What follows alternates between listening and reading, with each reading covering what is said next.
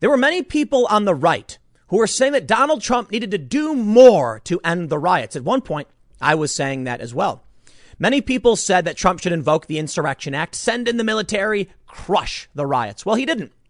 But the riots still stopped. And I believe it has to do with the fact that the feds stepped up, started arresting the organizers. The OSP, the Oregon State Police, got deputized, and all of a sudden, poof, the riots were gone. Now, many people on the left were saying that the riots are happening in Trump's America. It's his fault. Well, actually, it's the local mayors and, and the Democrats who run the jurisdictions where the riots were occurring. Naturally, many on the left tried to deflect, saying, well, that's just because Democrats run all the big cities. Well, I'm like, that doesn't change anything. The Democrats are still running the cities where the riots are happening. Well, now we're getting a slow trickle of very serious major news. It appears, according to several, several different publications, that the DOJ was seeking either sedition charges against many of these Antifa or Black Lives Matter far leftists, meaning they were going to, they wanted to accuse them of conspiring to overthrow the U.S. But now the bigger breaking stories. First, Bill Barr apparently was exploring whether or not he could charge the mayor of Seattle. Feds were apparently doing research to see if there were criminal or civil rights charges against the Seattle mayor for allowing the Chaz chop to occur. And several people lost their lives. And now we have this story from the Associated Press. Department of Justice explored possibly charging Portland officials amid protests. Well, you know, look, I like to see justice. This is still a bit disconcerting. I think Bill Barr has given some pushback saying that some of it's not true, like the charging uh, Mayor Jenny Durkan. But it's still really scary because we are heading into an election. And you better believe both sides will pull out all the stops. Now, I, I got to say, I think the cheating for the most part comes from the Democrats. That's just the way it is. Mail in voting is broken. We know it's broken, but they keep saying it's safe. And now they've apparently flagged Donald Trump's opinion on Twitter, you know, linking people to mainstream news sources. It's, it's an information battle. They're trying to silence his voice. I believe we are heading into a storm, as it were. And while it may seem good to many people that Democrats who are running these cities could face civil rights charges or criminal complaint, uh, criminal charges over their failure to secure their cities, think about what that means. Imagine feds walking into Seattle, arresting the mayor or Portland. Same thing. That would be a shocking moment for this country. And if you want to talk about civil unrest, you want to talk about civil war, this is exactly what needs to happen if that were going to be the case. Let's read the news and break down exactly what is going on so we can get very, very precise on what this news means. Before we get started, head over to timcast.com slash donate. If you would like to support my work, there are many ways you can give. I got a P.O. box if you want to send me some stuff. But the best thing you can do, seriously, share this video. I don't have a big marketing department or anything like that. I just rely on word of mouth. If you all right now just shared this video anywhere, then I would be doing way better than, you know, CNN, MSNBC, Fox News. If you think I deserve to, then with your simple sharing of the video, maybe I will. Also, don't forget to hit that like button, that subscribe button, and the notification bell. Let's read the story. Bay News 9 for the, uh, the Associated Press reported through Bay News 9 says Department of Justice explored possibly charging Portland officials amid protests. And this is just one of several stories I have to show you. The Justice Department explored whether it could pursue either criminal or civil rights charges against city officials in Portland, Oregon, after clashes erupted there night after night between law enforcement and demonstrators. A department spokesperson said Thursday. So this is this is official. The revelation that federal officials researched whether they could levy criminal or civil civil charges against the officials, exploring whether their rhetoric and actions may have helped spur the violence in Portland underscores the larger Trump administration's effort to spotlight and crack down on protest related violence. The majority of the mass police reform demonstrations nationwide have been peaceful. I love it. They still try to maintain that whole peaceful narrative. Majority of human beings are peaceful. Does that mean we ignore the murderers? If I complain about murder, does that mean I'm just exaggerating the problem? I love how they were like, many of these riots were confined to a certain area. Yes, yeah, that's true. And where I grew up in Chicago, a lot of the crime was confined to certain areas as well. We called it gang territory. Yeah, you get the point. I get it. Mostly peaceful, fine. But we're talking about the violent unrest for months that caused over $2 billion in damage, according to Axios research. And the Foundation for Education, uh, I believe, I believe it's called the uh, Foundation for Economic Education, says it's actually higher than that. The $2 billion price tag, that just refers to insurance claims. What about the things that couldn't be claimed? The damage and destruction that went uh, well beyond what they could actually claim. Let's read more. For many nights, federal officials were told that Portland police officers were explicitly told not to respond to the federal courthouse as hundreds of demonstrators gathered outside, some throwing bricks, rocks, and other projectiles at officers, and not to assist federal officers who were sent to try and quell the unrest. The department had done research on whether it could pursue the charges. Spokesperson Carrie, Poop, Kerri Kupec said she declined to comment on the status or whether charges would be brought, meaning they still might bring charges. Kind of a scary thought. But if charges are warranted, then charges should be brought. If someone broke the law or exacerbated the problem or allowed this to happen for some kind of political gain, then yes, they must be charged. The federal government needs to weed out corruption. But it could be dangerous. At a time when we're hyperpolarized, I can only say this. Law and order must be upheld. Police need to be able to make arrests. The government needs to be able to enforce laws. If there are other people who are resisting and rejecting our laws, well, then we, we have a problem. Maybe the, the night is always darkest before the dawn, huh? And if they come in and arrest these people, these Portland officials, it could get bad. But maybe we have no other choice. Let's read more. They say, Bringing, they say, but bringing uh, criminal civil rights charges against city officials to protest related violence would likely present an uphill court battle for federal prosecutors. Justice Department officials disputed news reports that Attorney General William Barr told prosecutors in the department's Civil Rights Division to explore whether they could bring charges against Seattle Mayor Jenny Durkan for allowing some residents to establish a protest zone this summer. President Donald Trump has blamed Democrats and specifically pointed to Portland's mayor Ted Wheeler, who he says have not done enough to stop nights of looting and unrest in cities across the U.S.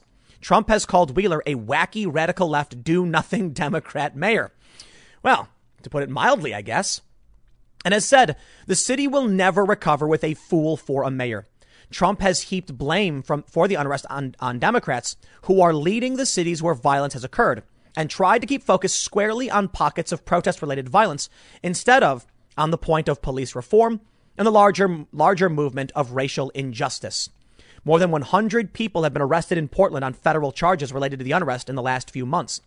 The FBI has said it was also shifting the agency's resources to focus more heavily on violence and federal crimes committed during nearly three months of unrest during nightly racial injustice protests in the city that often end in vandalism, clashes with police, and dozens of arrests. Well, they say the Justice Department is disputing reports that Bill Barr was going after Mayor Durkan. But we do have this story from KOMO News.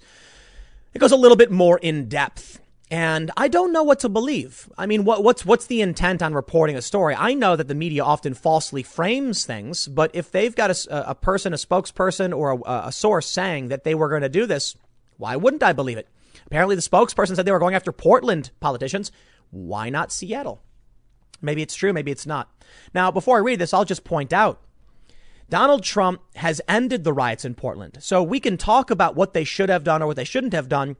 Is it acceptable for us to just say Trump was able to get it done by deputizing the Oregon State Police and then having the feds come in and make the arrest of the organizers? And then, just like Mike Magic, the riots are gone. It was effective.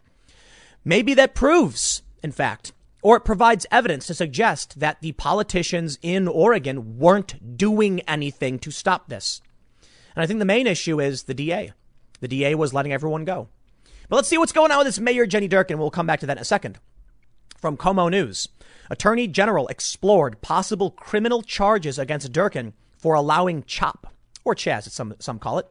They say, according to the New York Times, Attorney General William Barr told federal prosecutors to consider sedition charges against rioters, and he asked the Justice Department to explore possible criminal charges against Mayor Jenny Durkan for allowing the Capitol Hill Organized Protest Zone, or CHOP, to form. Whether this leads to legal action is unclear, but Barr reportedly singled out Durkan as responsible for the violence that unfolded in a zone where police steered clear.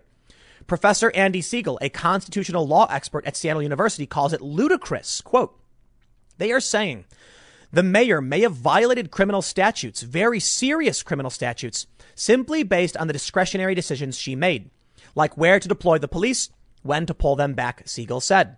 Barr also wants rioters charged with sedition, which is the crime of trying to overthrow the government.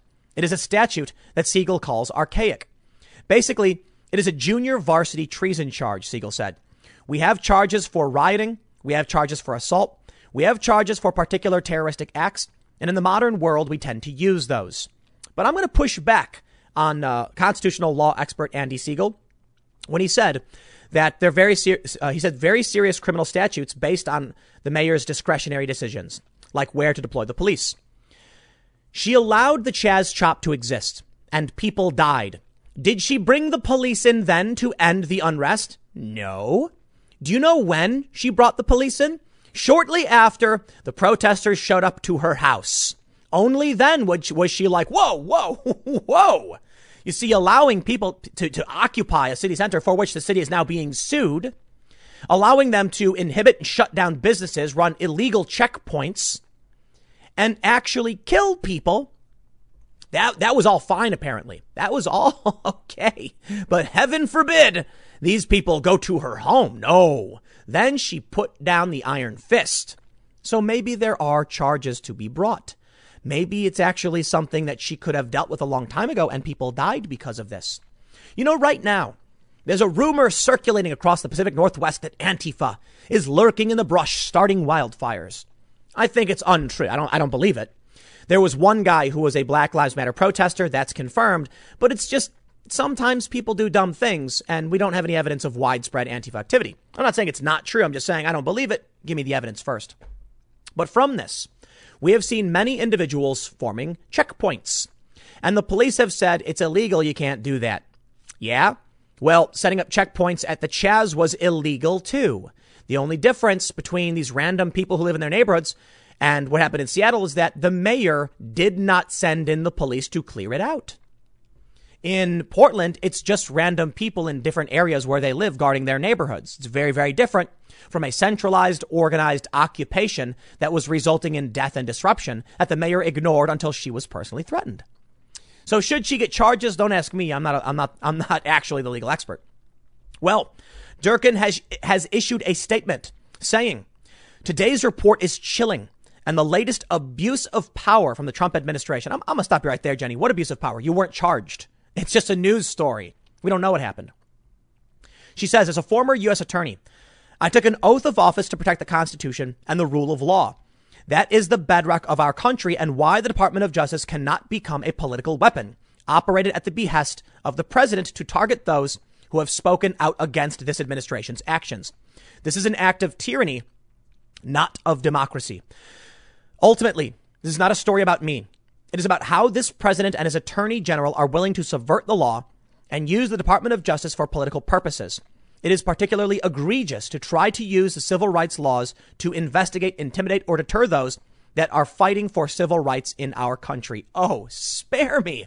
Wow, is that brazen? People are dead in your city on your watch, and you let it happen. While Donald Trump and Bill Barr did everything they could to stop it. And if they were able to, then these people who were killed in the Chaz would be alive today. That's your fault. But they blame Trump, and I am sick of it. The buck stops with you. The president doesn't control your city's jurisdiction. You do. Stop passing the blame. Now, again, whether or not she should actually be charged, another question. And the DOJ is pushing back on this. So could it be that the story is incorrect and the Democrats are just using this to make Trump look like a despot? Maybe. I have no idea. All we really know is the story that's, that's being reported. Here's what's being said. She says, quote, not surprisingly, just weeks before an election, this is yet another effort by the president and his, administ- and his administration to distract from the abject failure to lead America through its toughest challenges. He downplayed the threat of COVID 19 which has cost nearly 200,000 Americans lives. He has done nothing to help millions of Americans facing an economic crisis, and he has threatened to withhold funding from Seattle and other American cities because of their commitment to racial justice. He also rolled back common sense climate prote- protections that undoubtedly have played a part in the climate, climate fire crisis that we are currently experiencing. Man, I really hate politics, can I tell you? They're saying that the fires are climate change. Yet numerous reports come out over and over again about arsonists. I'm not saying the arsonists have started all the fires. I'm not saying they've started most of the fires, but there are arsonists. It is much more than just your climate crisis uh, to, to, to be discussed. But what we're getting from this, and, and, and this goes for Trump as well. Trump and the Republicans and Bill Barr, as well as the Democrats, are hyping up with the problems they, they want taken care of. And I, it's just, I hate politics. You know, Trump, the Trump campaign puts out the, you know, if Biden gets elected, this will happen. And it's like, you know, I, I happen to agree. I do.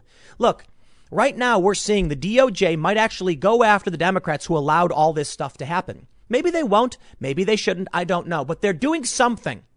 They're doing something. I believe, based on uh, the evidence I've put forth, that the FBI was able to shut down the Portland riots. Do you think Joe Biden would do the same? No way a Biden administration DOJ would let them just do whatever they want and no one could weed out the corruption. In fact, it's scarier than that because I think the Republicans are basically ineffective. They're, I, I mean, beyond that, they just don't do anything. Not a fan. But we have Donald Trump and we have Bill Barr, and they're the last two people holding back this tsunami of lawlessness. I know maybe it's a little bit exaggerated, but that's what that's the way it feels. Because look, I know there's a lot of issues to talk about pertaining to procedural law, but I'm focused on the riots and the violence and what these politicians did and didn't do. She goes on to say that she will continue to fight for what she believes is right and will not be distracted by these threats. Late Wednesday night, U.S. Attorney Brian T. Moran released additional information, saying, quote, Throughout this lengthy period, lengthy period of civil unrest, I have had multiple conversations with Department of Justice leadership.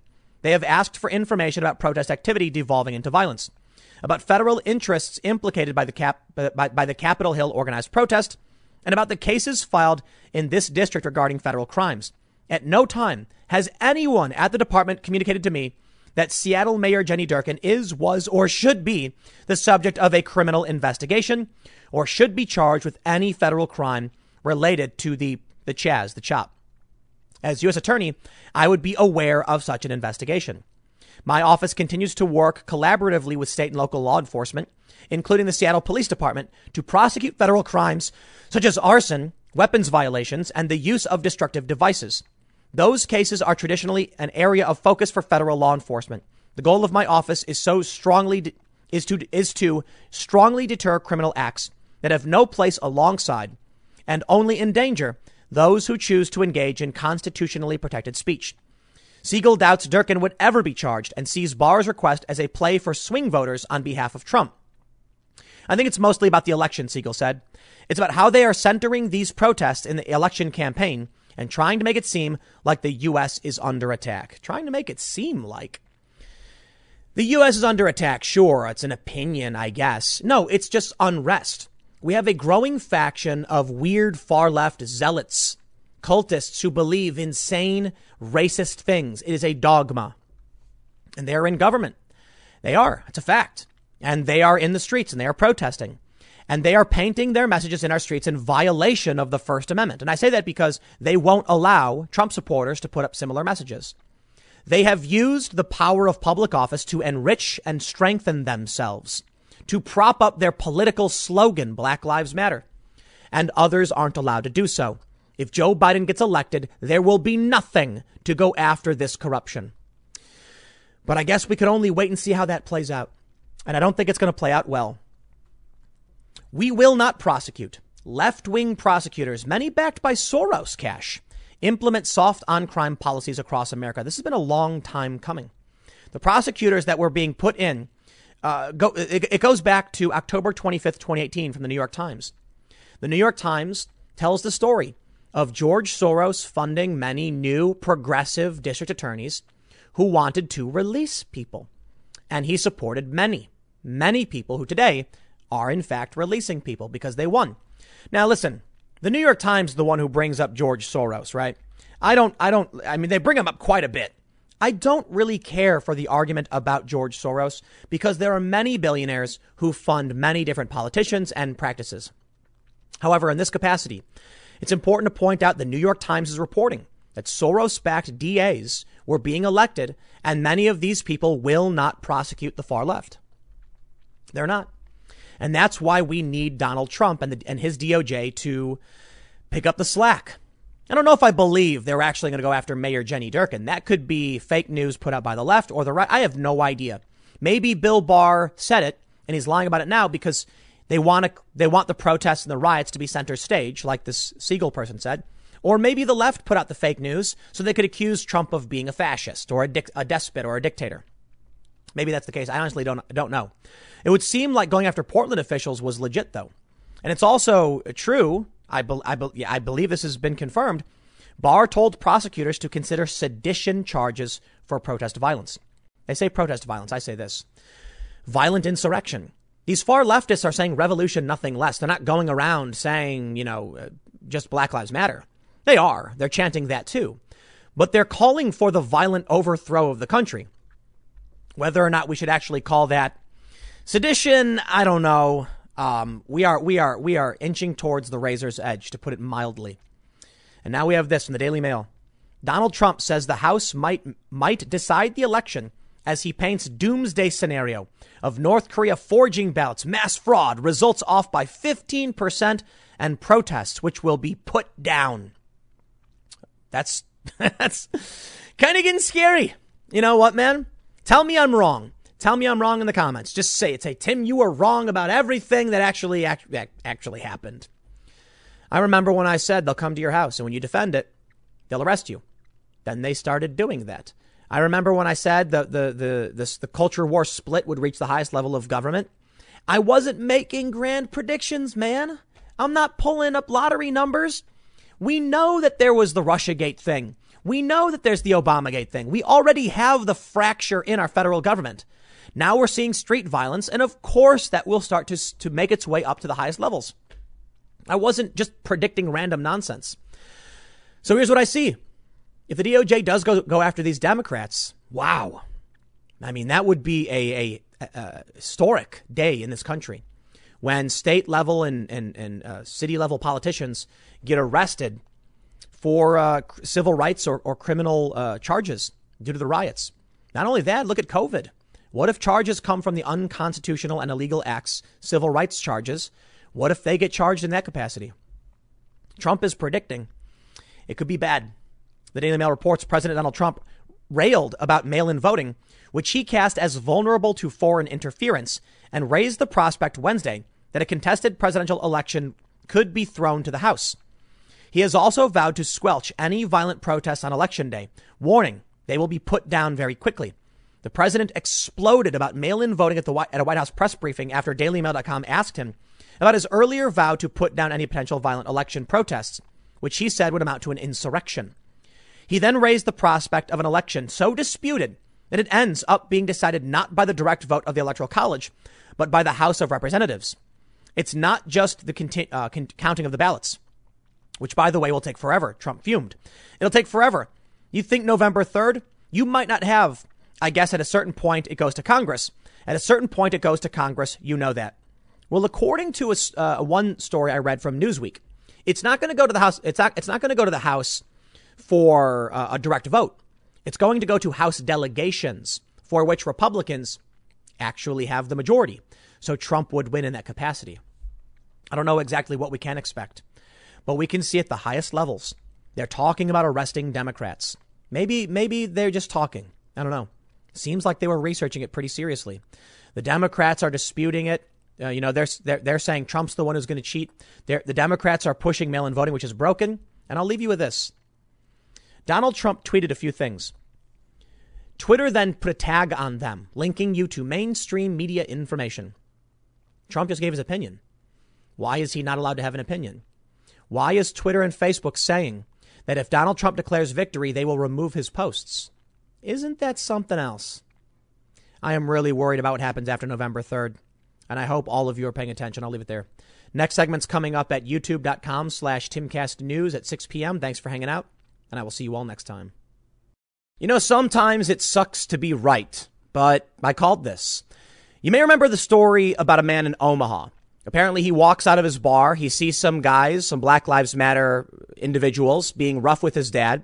So he shows that he's got a gun, apparently tells him to back off, and then two guys jump on him. He gets another guy who jumps on and puts him in a chokehold. At some point, he fires a couple warning shots, but they don't care. So uh, I believe the story was that he reached over and shot the guy, hitting him in the clavicle, killing him. This guy's name was, uh, I believe it was James Scurlock. He was 22. The prosecutor said clear cut self defense. You know why? There's a video of him being choked. He warned them first by showing the weapon. He warned them again by firing warning shots, which many people say is irresponsible, but he wasn't trying to kill anybody. And then this guy was choking him and wouldn't get off him, so he fired in self defense. Well, what do you think happened? I see at the time I said it's only it's only a matter of time before some protest shows up, demands he be arrested, and he will be. And what do you think happened? Well, the prosecutor said, after speaking with community members, I wanted them to have faith in the system, so I sent it to grand jury. The grand jury decided to indict. All right, well, maybe it's maybe maybe that's fair. Maybe the grand jury it was a group of people and they looked at the evidence and they said, okay, indict him. And the guy's being indicted on, I believe, manslaughter and as well as many other charges. The argument from the community was that he should have faced some kind of charge. But I think that's really kind of crazy because there's photos that they put out where you can see the dude was attacked. Well, now he may face jail time. He is being charged with uh, very serious crimes.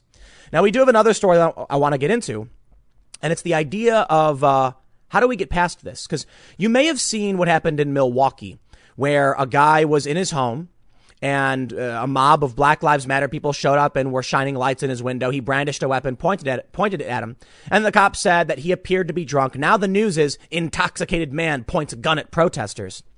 And there's a really interesting point to be brought up here. What if he was just chilling in his home on a Saturday night having a beer, and then this mob showed up and he wanted to defend himself? because th- these mobs in Milwaukee, where this happened, had actually set fire to other pe- to another home, and there were gunshots at some of these events where several people were shot, several like teenagers. So maybe this guy's like, I better show him I'm serious. Nope. You can't warn, you can't show him, you can't do anything, you can't defend yourself anymore. And so, what's the solution to all this? Looks like it's Bill Barr. He's he's trying to go after everybody, even even the mayor of Seattle herself. He's trying to, I kid you not. Well, let's read this first story and then we'll, we'll work our way there. From CNN. Grand jury indicts Omaha bar owner in fatal shooting of black protester. They say James Scurlock, a 22 year old black man, was fatally shot by a white bar owner during a fight with several people on May 30th in Omaha, Nebraska, amid protests related to the police killing of George Floyd. Douglas County Attorney Don Kleine declined to bring charges against the shooter, Jake Gardner, saying he acted in self defense. But days later, Kleine petitioned for a grand jury to review his decision, which at the time he said he stood by. Meanwhile, the Omaha Police Department was continuing its investigation. Special prosecutor Frederick Franklin told reporters when announcing the decision Tuesday in video obtained by CNN affiliate KETV. Gardner was charged with manslaughter, the use of a firearm in the commission of a felony, attempted first degree assault, and terroristic threats, Franklin said the use of a firearm in the commission of a felony. What what was that? He's he there, there's video of this. The guys were choking him. What was he supposed to do? Well, they, they do bring up that he wasn't uh, his concealed carry was expired, and I believe that that that is a factor. But I, I think the prosecutor said, well, that's a different charge. Self defense is something else. The indictment is not a sign that Kleine was wrong in his decision, Franklin said. But after more than 60 interviews conducted by the Omaha Police Department, and evidence taken from cell phones, uh, cell phones, video footage, and social media, the grand jury was presented with more information that Kleine's office had at the time, he said. CNN has reached out to Gardner for comment. They say how the shooting unfolded. Let's get to the nitty gritty. Two videos depict scenes from the incident, as described by prosecutors. Gardner's father asked protesters outside the Gatsby bar to leave and pushed one. An unidentified man can be seen pushing Gardner's father back. And then Gardner intervened. Scurlock was not part of that group, the family attorney Justin Wayne said. Gardner had a handgun tucked in his waistband and lifted his shirt to show it during this con- his confrontation with the protesters, Kleine said of one video. Let's stop right there. Warning number one I'm armed, back off. He didn't instigate. His dad may have, but is that on him? His dad, I believe, pushed the guy first. Two people jump on Gardner's back, and he fired two warning shots, the county attorney said. Within moments, Scurlock jumped into the fray, according to authorities. Gardner told police he was put in a chokehold, and he begged for the assailant to get off of him, according to Kleine. Gardner then shot Scurlock in the clavicle, killing him. He thought he was in danger of losing his life or serious bodily injury, Kleine said. Kleine said that there isn't any audio that we have that shows any racial slurs because they were trying to claim he was yelling racial slurs as if that's justification for attacking somebody. After reviewing the evidence, he doesn't feel that the owner was somebody who walked out and was trying to hunt somebody down. Wayne, the family attorney, said Scurlock was trying to protect a family member and friend. Doesn't matter. It doesn't change what self defense is. And this is exactly what the left was saying and their lawyers with the Portland incident. So in the Portland incident, with uh, Aaron Danielson. You see the far leftist guy raises his weapon, and then there's a cloud of mist that comes after the shots are fired. The left claims they both raised weapons. The Aaron Danielson, the Trump supporter, had tear gas, and well, Reinoehl had a gun. The lawyers that are, you know, these very pro-left lawyers had this viral thread, and the left was sharing it, saying it was mutual self-defense. They both perceived a threat. They both saw the weapon and they both took aim and one of them had lethal force. Well, we now know that it wasn't because Reinoehl was stalking the guy. But you see, therein lies the issue. Yes, Scurlock may have been like, oh no, he's fighting with, you know, my family member. I need to get in and, and help them. And then he threatened the safety and life of this other dude who had already warned them he was armed and had already fired warning shots. And then he shot this dude and killed him in self defense. You can argue that Scurlock was acting in defense of others. This is a problem with uh, it, it, these things happen. It's not so. There's not always a good guy and a bad guy. Now, I think you know in the in the in the scheme of things, you have several people who had been apparently they were like smashed out windows. I don't know if these guys were the were the rioters or the looters, but there were accusations. They claim these guys were saying racial slurs, but they come out of their bar and they say you guys need to leave. Then there's a scuffle. The dude uh, Gardner showed his weapon first. He didn't just attack people. Get, get out of here. I'm armed. And they attacked him. Wayne, the family attorney, said Scurlock was trying to protect a family member and friend. Quote, I surely believe none of this would, would have happened if the bar owner's father didn't put his hands on a young individual ahead of time, he said. Maybe. You're right. Yeah, don't do that. It, it was wrong of Gardner's father to push somebody. Yeah. What does that have to do with Gardner, who walked out and saw a scuffle and then got into it? So, so th- therein lies the main issue. If you have two parties and they're both saying they're protecting friends and family members, and and you're they're both attacking each other, what does it come down to? One guy had a gun. So are you really? It's neither of these people apparently started the fight, but it was Scurlock who decided to jump on this guy and put him in a chokehold, and the guy had a gun. Grand jury meant to show the system works. When he requested the grand jury in June, Kleine said it was in response to conversations with members of the community. And there it is.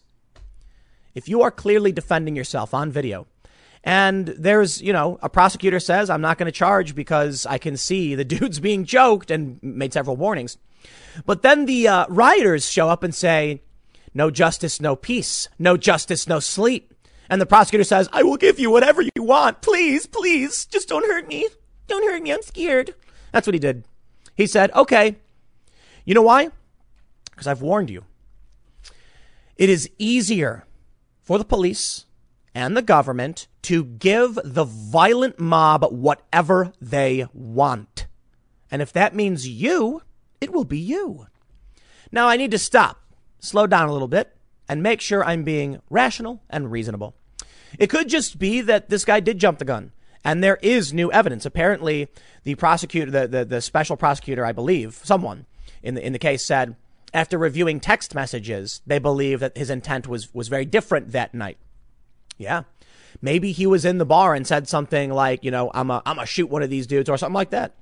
And that changed from self defense to premeditation, I guess. But if that were the case, I think he would have been charged with something more severe than manslaughter. Manslaughter charge implies that he, he was it was negligent, and he wasn't intending to kill somebody, but someone got killed, something to that effect, you know. So what what what was on his uh, on his phone? that uh, changed their mind? I don't know. But I think it's always important to point out that grand juries, you know, look, it's for, for one thing, it's non-adversarial. What that means is the, the, the pro- special prosecutor comes in and says, look at all this evidence. Should we charge him? There's no defense. It's just about bringing charges. Then you go to the actual trial. So he may still get acquitted. But the grand jury then sees uh, sees a bunch of things, and it's a it's a group of individuals who then decide whether or not to issue an indictment, which they did. Maybe the indictment is fair. It is not. He's not being convicted. He's being indicted. So perhaps this guy will go to trial. He'll say, "Here's what happened," and a jury of his peers will say, "Clearly self defense." The main issue I'm bringing uh, I bring up here is this sentence right here is the most important part of this story. That even though the DA said this looks like self defense and I'm not going to charge it, they the, the protesters showed up and demanded it, and he said, "Okay, grand jury." And then the grand jury says, "Okay," and they arrest they, they charge the guy. I don't know if he got arrested, but he's been charged. Compare that to Portland. Compare that to Seattle. Ah, Seattle, you say? Well, how about we jump over to Seattle and see what's going on over in good old Seattle? Homicide suspect in Seattle slang was arrested and released more than 34 times. That's the main point. If the mob shows up and says, we demand charges, they say, okay, okay, we'll do whatever you say because we're spineless, pathetic losers. But then in Portland, when you say, hey, those guys throwing firebombs clearly on camera should be arrested for it, they go, hmm, actually, the officers made a bad arrest, so we're releasing them. And then you end up with 105 nights of rioting, or however many nights there were before it finally stopped. Thanks in part to the federal government. That's right. You see, in these, in, in these stories, we see it all the time. How about this one? Intoxicated man points long gun at protesters outside his house, Milwaukee police say. They said he appeared to be intoxicated. And what does the local news run? They run, he is intoxicated. Yeah.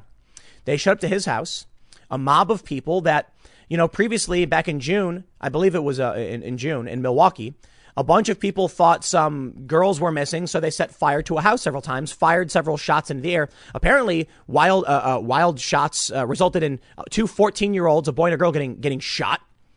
And so this guy's got this mob outside of his house. Let's, let's, let's we'll put it this way. They say he was intoxicated. How does that? That sounds so crazy. A crazy drunk man waving a gun around. Oh no. What if it's actually much more simple than that? What if you was sitting in his in his living room watching reruns of The Office, having a couple beers, when the mob showed up, were harassing and shining lights and blasting music, calling him all these names, and he felt threatened, so he brandished a weapon. Should he have brandished the weapon? It's a, you know, and, and what, what, what, I mean, what I mean by that is he actually pointed it at them. Yeah, maybe that was the line he shouldn't have crossed. Sure, sure, sure. Intoxicated, however. Yeah, it's interesting. He ended up getting arrested. The cops went and arrested him. I'm, I'm telling you, man, this one, the, it's not going to, it, listen, it's not going to be like one day a guy's in his house, you know, playing backgammon with his son, and the cops kick the door and they're like, "You're a racist," and then run in and grab him and drag him to the police station. That won't be for several years. When I talk about them coming to your house, it's going to be incremental through circumstances like this. Oh, in this case, the guy showed the weapon and thus he's being arrested because he shouldn't have pointed it at them. Regardless, he was trying to protect himself in his own home from a mob that uh, had many of the same people at a previous mob where people were shot and a house was set on fire several times. Or I should say twice. I believe it was twice. Well, he crossed the line. And so they've arrested him for it. The line has been pushed back now. So what happens next? Now they're going to go onto the house, banging on the doors, and the guy's going to, you know, uh, pump his shotgun, and they're going to go, oh, look at it, and the cops are going to come and arrest him. I'm telling you, man, it won't happen immediately that the cops will break into a regular person's house, but it will come. Like this first story. You could be, he was, guy was being, it was choked. They attacked him. They have video of him being attacked. And he fired warning shots. He warned him with the gun. Doesn't matter. You will be arrested if the morality police say so. And then when their rioters and their murderers and their meth heads are out in the streets, the prosecutors will release them. Because apparently that's the story that's happening in Seattle. So, how do we stop all of this? This is why, as much as uh, I, I, will be absolutely critical of uh, Donald Trump and Joe Biden, because they've both kind of said, if I lose, there will be violence. Donald Trump has run commercials saying Biden's America. Don't let Biden win. And it's basically saying that if Biden wins, there's going to be a lot more violence. Well, Joe Biden has said this is Trump's America, and the you know the, the media is part of this message because Biden doesn't really talk, saying that unless Biden wins in a landslide, there will be violence. See, it's Trump's America. Well, you know, I don't like either of the, uh, either of these messages. Vote for me, or else the violence will get worse. But I do think Trump is right, and here's why. Bill Barr compares coronavirus lockdown to slavery AG says it's one of the greatest intrusions of, on civil liberties as he calls for sedition charges for violent Black Lives Matter protesters and urges Seattle's mayor to be prosecuted for allowing CHOP. That's right. Donald Trump is right. Bill Barr is probably the, the only person standing between you and the mob and he's not doing. Uh, he, he can't stop everything, so you'll you'll still get local charges. A lot of people on the left they don't realize this. They were saying things like, I, I remember when Kyle Rittenhouse got arrested. They were like, oh, you know, if Trump pardons Kyle Rittenhouse, blah blah blah. Trump can't pardon somebody for state charges. Trump can pardon people for federal charges. The governors have to do state charges. People don't really understand how this country works at all. That's why they want to get rid of the electoral college so that the country would just burn to the ground. They have no idea what they're talking about. But in terms of the violent rioters and self defense and what are your rights, Bill Barr, DHS, Donald Trump, they're the only ones defending all of us right now. It's true. Of course, you'll have people say, but what about the marginalized communities who are being terrorized? And first of all, that's just, it's just patently absurd. It, it's it's the, the, exaggerations they've been pushing forward for all this Black Lives Matter stuff, and the and the propping up of criminals over and over again. I can say it again. I say a million times. I don't want to see anybody get hurt. I don't care if they're a criminal or otherwise. I don't want anybody getting getting hurt. I don't want anyone dying. So we definitely want to figure out how to make sure people don't die. Cops shouldn't kill people. However, sometimes life is is just that way and these things happen. But they're willing to go out and riot for literally anyone. And then when when there is video of you being choked out and you warned several times, all the mob need do is say charge, and they will. So we're seeing that at the state level, the city level. In many jurisdictions, they've refused Trump's assistance. What do we do? Well, I think the federal government, uh, I, I, could be wrong about this, has the ability to intervene in, in some circumstances in, where constitutional rights are being violated. I don't, I don't know exactly how the federal government could or would go about doing that, but I can tell you at least the feds shut down the riots in Portland. I want to I want to make sure I show this.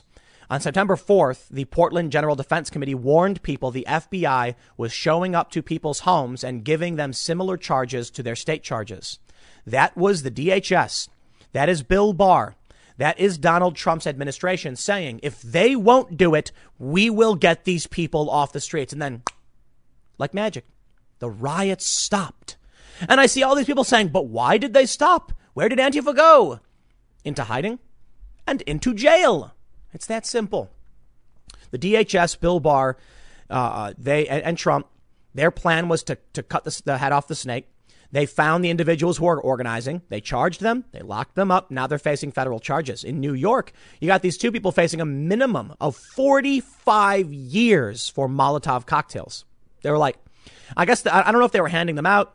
They threw them at like a, a, a, a beat up uh, NYPD uh, cruiser of some sort and now they're facing serious federal charges. I really do believe it. We're, we're uh, if if Donald Trump loses and Biden gets in, you're you're not going to have law and order. You're going to have morality policing at every level of the government. Perhaps Donald Trump is the last bastion of true law and order before the morality police show up, knock on your door, and tell you you're going to jail for being a racist. Maybe we're several years away from that degree of absurdity. I wouldn't be surprised if it started happening sooner and uh, uh, earlier than I anticipate. The man in Milwaukee, for instance, they said he was a racist. That's why they were protesting him. He had a Trump flag outside his house. They claimed he would parade around with Confederate flags. You know, I don't really believe that because the guy wasn't hanging a Confederate flag outside his house. It was an American flag and a Trump flag. But nonetheless, they called him a racist. And they apparently are planning other protests at the homes of racists. What do you think will happen next when the mob shows up and they say the man is a racist? And then they can just lie. They can say to the cops, he's, he's armed. He was threatening us. And the cops will arrest him. The cops will arrest him. They'll eventually arrest you. The mob will show up to your house on private property or whatever, and there's nothing you can do. The police will say, Our job is to keep the peace. And you know what? You are the obstacle and the weakest link, which means we need only arrest you and mission accomplished. I know you didn't break any laws. You were just sitting in your home watching uh, Jurassic World 2 or whatever with your family, preparing a good old game of backgammon. I've never actually played backgammon. I don't know. I just think it's funny. And, uh, and all of a sudden you see a knock on the door and the cops show up. As, if the cops are there and there's a big mob outside of your house and you're like, what's happening? Sir, sir, sir, place your hands behind your back. You're under arrest for what? Sir, sir, you're under arrest. What am I being arrested for? Sir, put your hands behind your back. And they bring it to the car and, and the wife's running out yelling, what's happening? I don't, I don't know. I don't know. And then who knows what you get charged with. Think it can't happen here? Think again. It can happen anywhere. And we're seeing the insurrectionists in the street. And I, I think if Trump loses, it will get worse than worse than we can possibly imagine. I've heard stories from the Soviet Union. That story I told you about the cops showing up, the angry mob, that stuff happened over there. I had a friend tell me that if you had a problem with your neighbor, you just called the party and so you called the police and said that he was bad mouthing the Communist Party, and they were gone. House was cle- apartment cleaned out, off to the gulags. So I don't know how far away we are from something like that happening, but let me tell you, we're already at the point where a mob can show up to your house and they will arrest you. I know, I know. The guy was dancing the line, pointing a gun at people. Sure, of course. They did it to the, they did it to the McCloskeys, and these people actually got charged. You hear that? Nine people, I think it was, got charged with trespassing by coming onto the McCloskeys' property. So doesn't that justify that they were in the right to defend themselves, especially in a stand your ground castle doctrine state like Missouri? Doesn't matter. Felony charges. So this is a very serious conflict we're facing. Culture war, cold civil war, I don't know. But uh, I'll tell you this. If you believe in equality under the law and want to be treated fairly, then the left is your well, the left is your enemy because they believe in morality policing. They believe that they have a right to impose subjective laws. It's literally what they do. They do not believe in equality under the law. That's why they want to repeal the civil rights law in California and probably everywhere else. They do not want you to be equal because that's not equity. Think about what that means. You may have seen the photo they love to share. Three people standing against a fence, and there's a baseball game in front of them. Everybody has a box they're standing on. The first guy is very tall. The second guy is of average height. And the third guy is short. Well, the short guy can't see. So what they do is they take the box from the tall guy and give it to the short guy. And now everyone can see. Yay, equity. It's a very simple way of showing it. But think about what that means in terms of enforcing the law. It means that the short guy is the marginalized person. The tall guy is a, a an oppressor. And now let's do this. The short guy throws, uh, uh, uh, the short guy brandishes a weapon in defense. They all three of them do. And the police show up. And the, the analogy isn't just about watching the baseball game.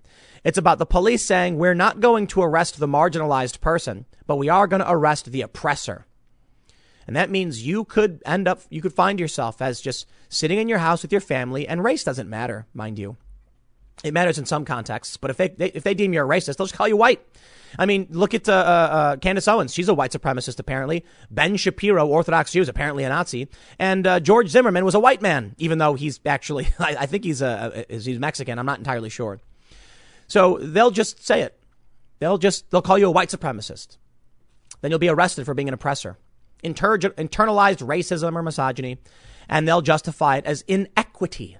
You must be arrested and he must not because it is about equity not equality under the law. So you want to defend yourself? You have no right to defend yourself in their world. Fortunately, with the likes of Bill Barr, you do. However, what do we have? Just Bill Barr? Well, we still have many Republican jurisdictions that probably believe in this stuff. And the governor of Missouri may pardon McCloskeys if they do end up getting convicted. But this battle is something we got to pay attention to because if these people on the left win, if Donald Trump loses, yeah, they'll show up to your house, call you a racist, you'll be arrested. There you go. I'll leave it there. Next segment's coming up at 1 p.m. on this channel, and I will see you all then. A viral video shows a father being dragged out of what appears to be a school board meeting for refusing to wear a mask. An officer threatens to tase him. Bill Barr says that the coronavirus lockdown is one of the greatest intrusions into civil liberties in the history of this country.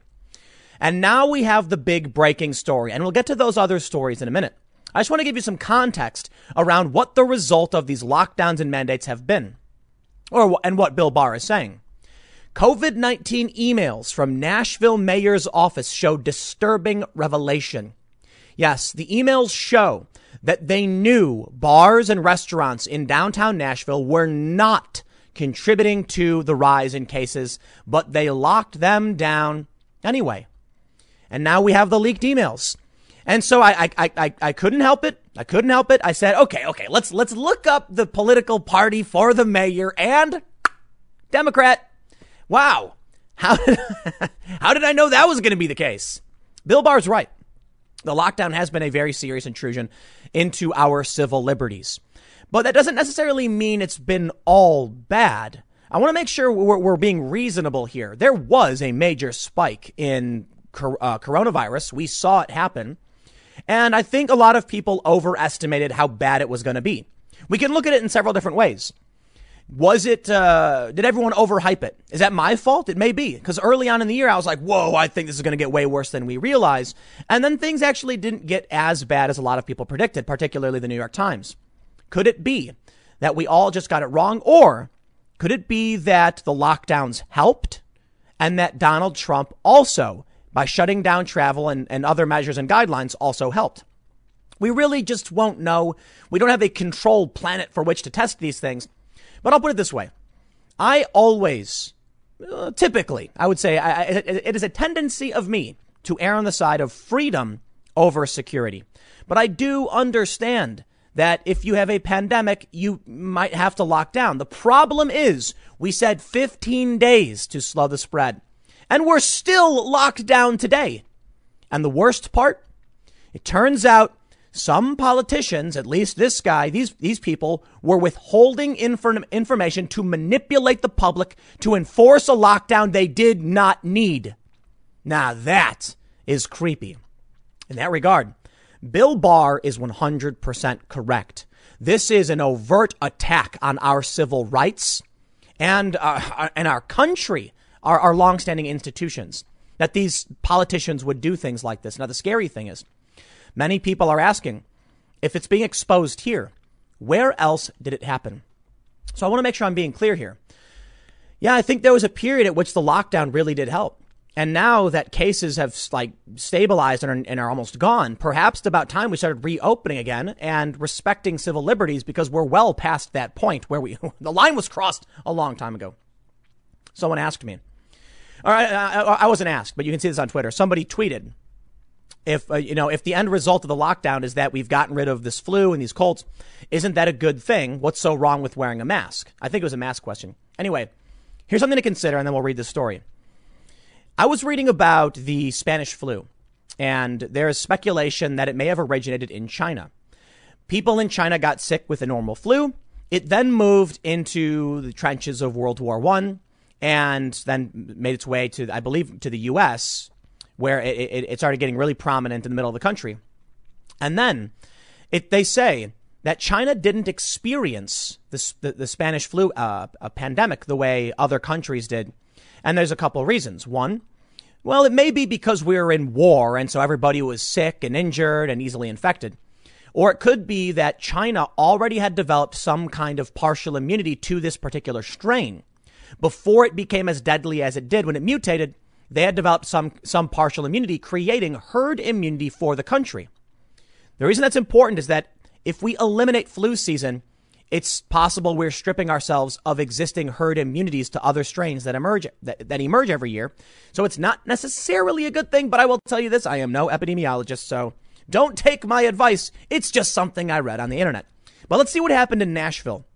COVID-19 emails from Nashville's mayor, mayor's office, sorry, show disturbing revelation. The coronavirus cases on lower Broadway may have been so low that the mayor's office and the Metro Health Department decided to keep it a secret. Emails between the mayor's senior advisor and the health department reveal only a partial picture. But what they reveal is disturbing. The discussion involves the low number of coronavirus cases emerging from bars and restaurants and how to handle that. and most disturbingly, how to keep it from the public. On June 30th, contact tracing was given a small view of coronavirus clusters. Construction and nursing homes were found to be causing problems, with more than a thousand cases traced to each category. But bars and restaurants reported just 22 cases. Leslie Waller from the health department asks, this isn't going to be publicly released, right? Just info for mayor's office? Correct. Not for public consumption, writes senior advisor Benjamin Eagles. A month later, the health department was asked point blank about the rumor there are only 80 cases traced to bars and restaurants. Reporter Nate Rau asks, quote, the figure you gave of more than 80 does lead to a natural question. If there have been over 20,000 positive cases of COVID 19 in Davidson and only 80 or so are traced to restaurants and bars, doesn't that mean restaurants and bars aren't a very big problem? Health Department official Brian Todd asked five health department officials, please advise how you recommend I respond. The name at the top of the response is clipped off, but you may find the answer unacceptable. Quote, my two cents, we have certainly refused to give counts per bar because those numbers are low per site. We could still release the total though, and then a response to the over 80 could be because the number is increasing all the time and we don't want to say a specific number. There it is. We're not going to let the public know that they can have their bars and restaurants. Why then are they mandating these things get shut down? There is a piece of this puzzle that is missing. You see, if it was really about the interest of public safety, uh, uh, if, if they were really acting in the interest of, of public safety, well, they wouldn't need to manufacture a lockdown of these bars and, and, and restaurants, right? Because the data shows it was safe. So what was the real reason they locked this down? I wonder. Neither the health department nor the mayor's office would confirm the authenticity of the emails, but council member Steve Glover had a Metro staff attorney inquire. Here's the official answer. Quote, I was able to get verification from the mayor's office and the Department of Health that these emails are real.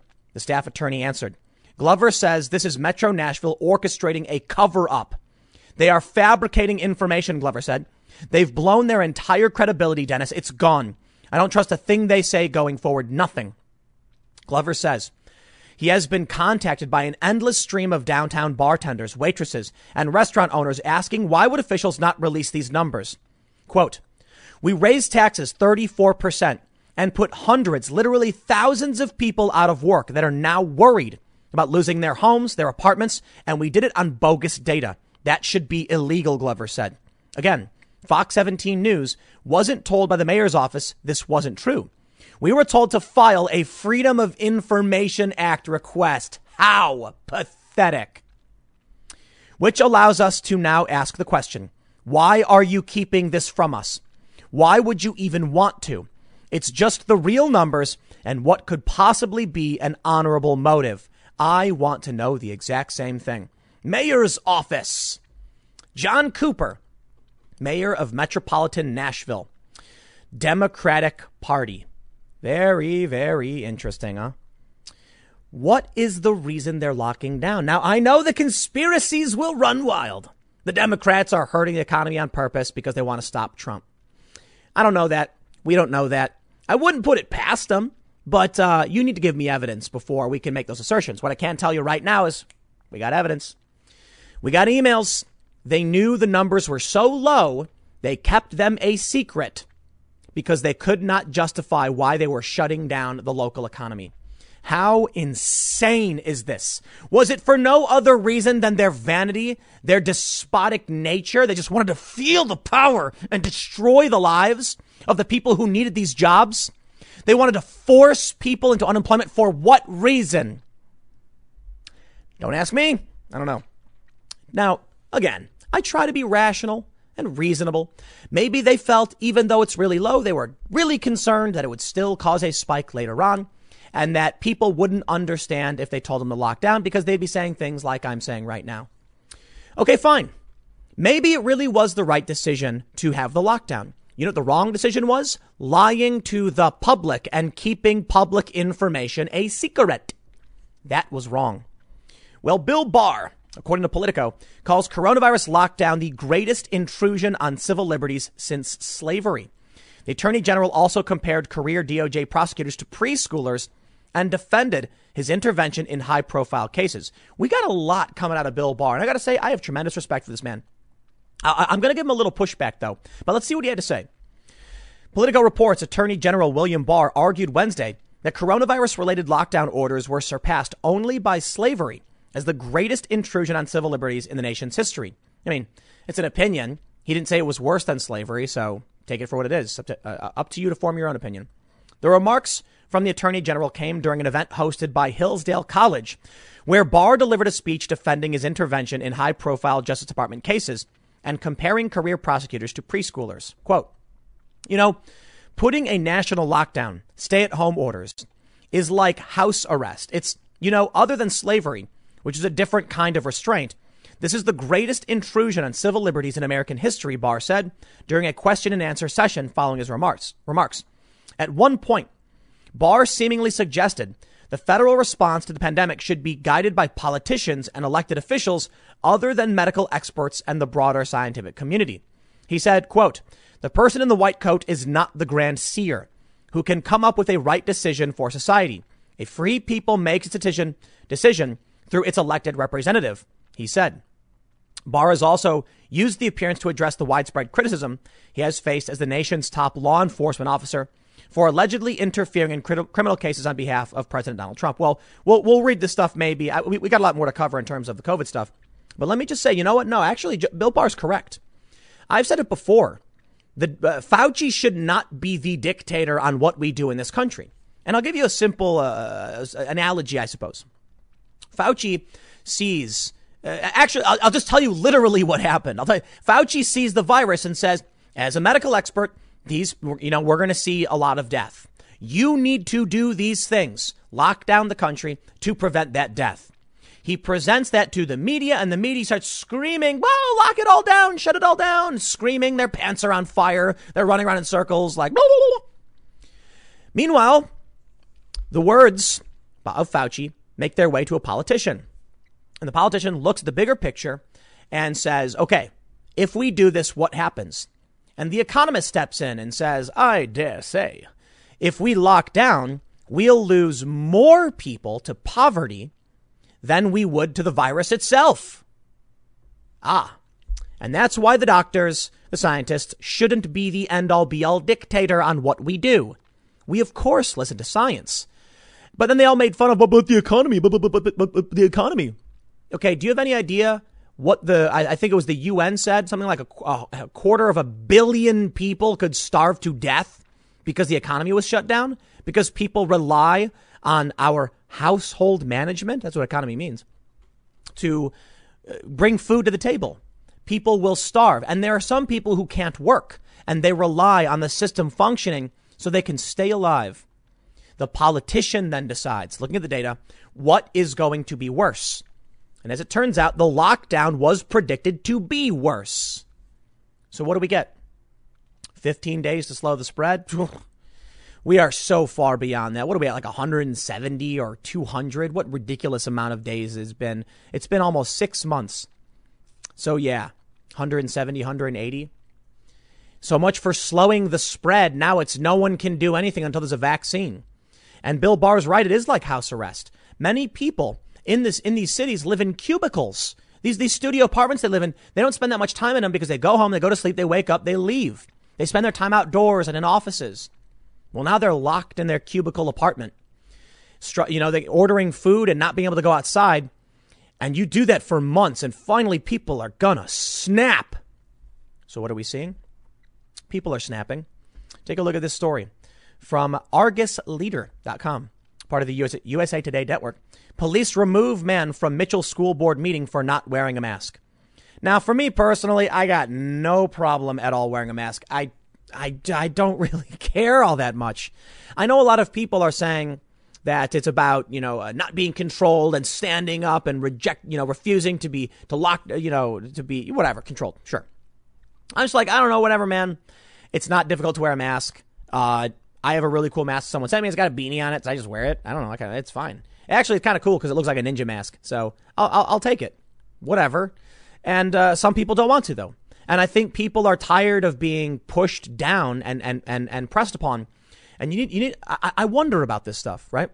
So this guy sitting in the chair, the cops come in and they threaten to tase him. They try and drag him out. This dude resists. I mean, I, is it worth it to, to fight with the cops in this capacity because you wanted to be in a public building with no mask on? In my opinion, no. But it shows you how people feel. And guess what? How much you want to bet that guy's going to vote for Donald Trump? because Trump's the one who's been saying lift the lockdown. Bill Barr is the one who's saying our rights are being violated. How many people feel like him but are feel the same way as this guy but are scared to speak up? Probably a lot. Probably a lot. And uh, you know who's to blame for all this? I know it's predictable. You're watching Tim Pool. I'm not going to blame Trump. I think Trump did what he could. I blame the Democrats. I do. And so does Chris Rock. That's right. Chris Rock criticizes Pelosi and Democrats on pandemic, compares Trump to five year old. I respect Chris Rock for saying this, although I don't necessarily agree completely. What he basically said was, we, we, we know that Trump is a five year old. So why would you think that you could just sit back and COVID would be taken care of? Like, I'm paraphrasing, but he basically, he drags them for impeachment. He's like, we, we, you want to, we can blame Trump, sure, fine, but he's the five year old in the room. Where's the adult who's supposed to be doing their job and solving these problems? Right. If they want to complain that Trump is a moron and incompetent, all they're doing is proving they wasted their time instead of doing what needed to be done. They were so, they, they wanted to impeach him. It's the stupidest thing ever. It was the, it's the last year of his first term. And they were like, we got to have an impeachment. Meanwhile, while they were doing their mock show trial. For whatever reason, waste of time. Nobody even remembers what happened on impeachment. Do you even remember why he was impeached? Now, I know many of you probably do, but I'm sure there's some people going, what was Trump impeached for again? He had a phone call with Ukraine and was concerned about a, vi- a video on Twitter. What is, what is this? So Donald Trump early on shuts down travel. That's why, that's why I disagree with Chris Rock. What should the president have done? He shut down travel. It's a virus, right? China lied to the world. They, they deserve responsibility. But we as a country don't function under a presidential dictatorship. that's not how it works. The governors are responsible for their states and the mayors for their cities. Trump has federal jurisdiction, not state jurisdiction. He can't pardon people at state level. He can pardon people at the federal level. They don't, they don't seem to understand this. So when the pandemic's coming, Trump says we're going to do these things for national security. Borders get locked down, travel gets suspended. Here are the guidelines. Here's the task force. We're going to be doing daily press briefings. People criticize me because I said I think Trump did, did a good job. Yeah, well, the New York Times said it was going to be two to six million dead. So we're at 200,000 and it's a shocking tragedy. But do I blame Trump for a, for a pandemic? What? No. It, it, it, these things happen. The hurricane come, it's, it's like, listen, the hurricanes that are, you know, hitting the U.S. are not punishment from God. It's some, it's that sometimes there are hurricanes, sometimes there are droughts, sometimes it rains, and sometimes pandemics happen. And what can the president do? He doesn't have a magic wand. He can't, eh, you know, ma- manifest a force field with psychic powers to keep a virus from sweeping across the country. No, it's a concerted effort. And unfortunately, we just saw what happened in Nashville. They lied to people to, to enforce the lockdown. So I'll put it this way. Chris Rock is correct. The Democrats were, are, are to blame. They wasted so much time on impeachment. They weren't doing anything. In fact, they were criticizing Trump. And now that it's bad, they're stripping out the cultural context of that specific time to make it seem like Trump is the bad guy and he messed this all up. How is it Trump's responsibility? Trump does not tell the states what to do. Trump can, I think there's some provisions where he can intervene, you know, in some capacity at the state level, but it was Cuomo who put the sick people in the nursing homes. It was uh, many other governors on the East Coast did the same thing. And now they're just watching their cities and states burn to the ground. Was that their goal? Turn blue states against Trump? I guess. I guess they're hoping for a hard, uh, you know, a, a high voter turnout. Why? Well, they burned their, their, their, their, their jurisdictions to the ground. And it may be because they were just panicked. Fine. They blame Trump for it. Okay. Are you trying to convince by, by, by blaming Trump? Are you trying to convince your constituents to vote? Because let me tell you something. New Jersey, New York, California, Illinois. I mean, they're going to be blue no matter what. So uh, who's to blame for this? If if people come out and they vote, I guess what happens? Uh, Biden wins by 10 points in the popular vote, but Trump still wins the electoral college, so they call for a constitutional crisis of some sort. Maybe this is their big play to abolish the electoral college, which would be a huge mistake for them, especially. I don't know what their plan is. I don't know what their game is, but I can tell you this. We can try and give them the benefit of the doubt and say they were just so concerned. They were so concerned the numbers were too low, so they couldn't tell the public because the plague, the pandemic could have been worse. I'm not gonna. Uh, I think that they're just despotic authoritarians who are like, no, no, no. You know what it probably was? I'll give you the reasonable solution. If we allow the bars to be open, then the theaters are going to demand to be open and the construction sites are going to demand to be open. No, everyone has to shut down regardless. And so they sacrificed the jobs of so many people and the livelihoods of so many people because they just wanted to be fair and they didn't want to cause a panic. Whatever.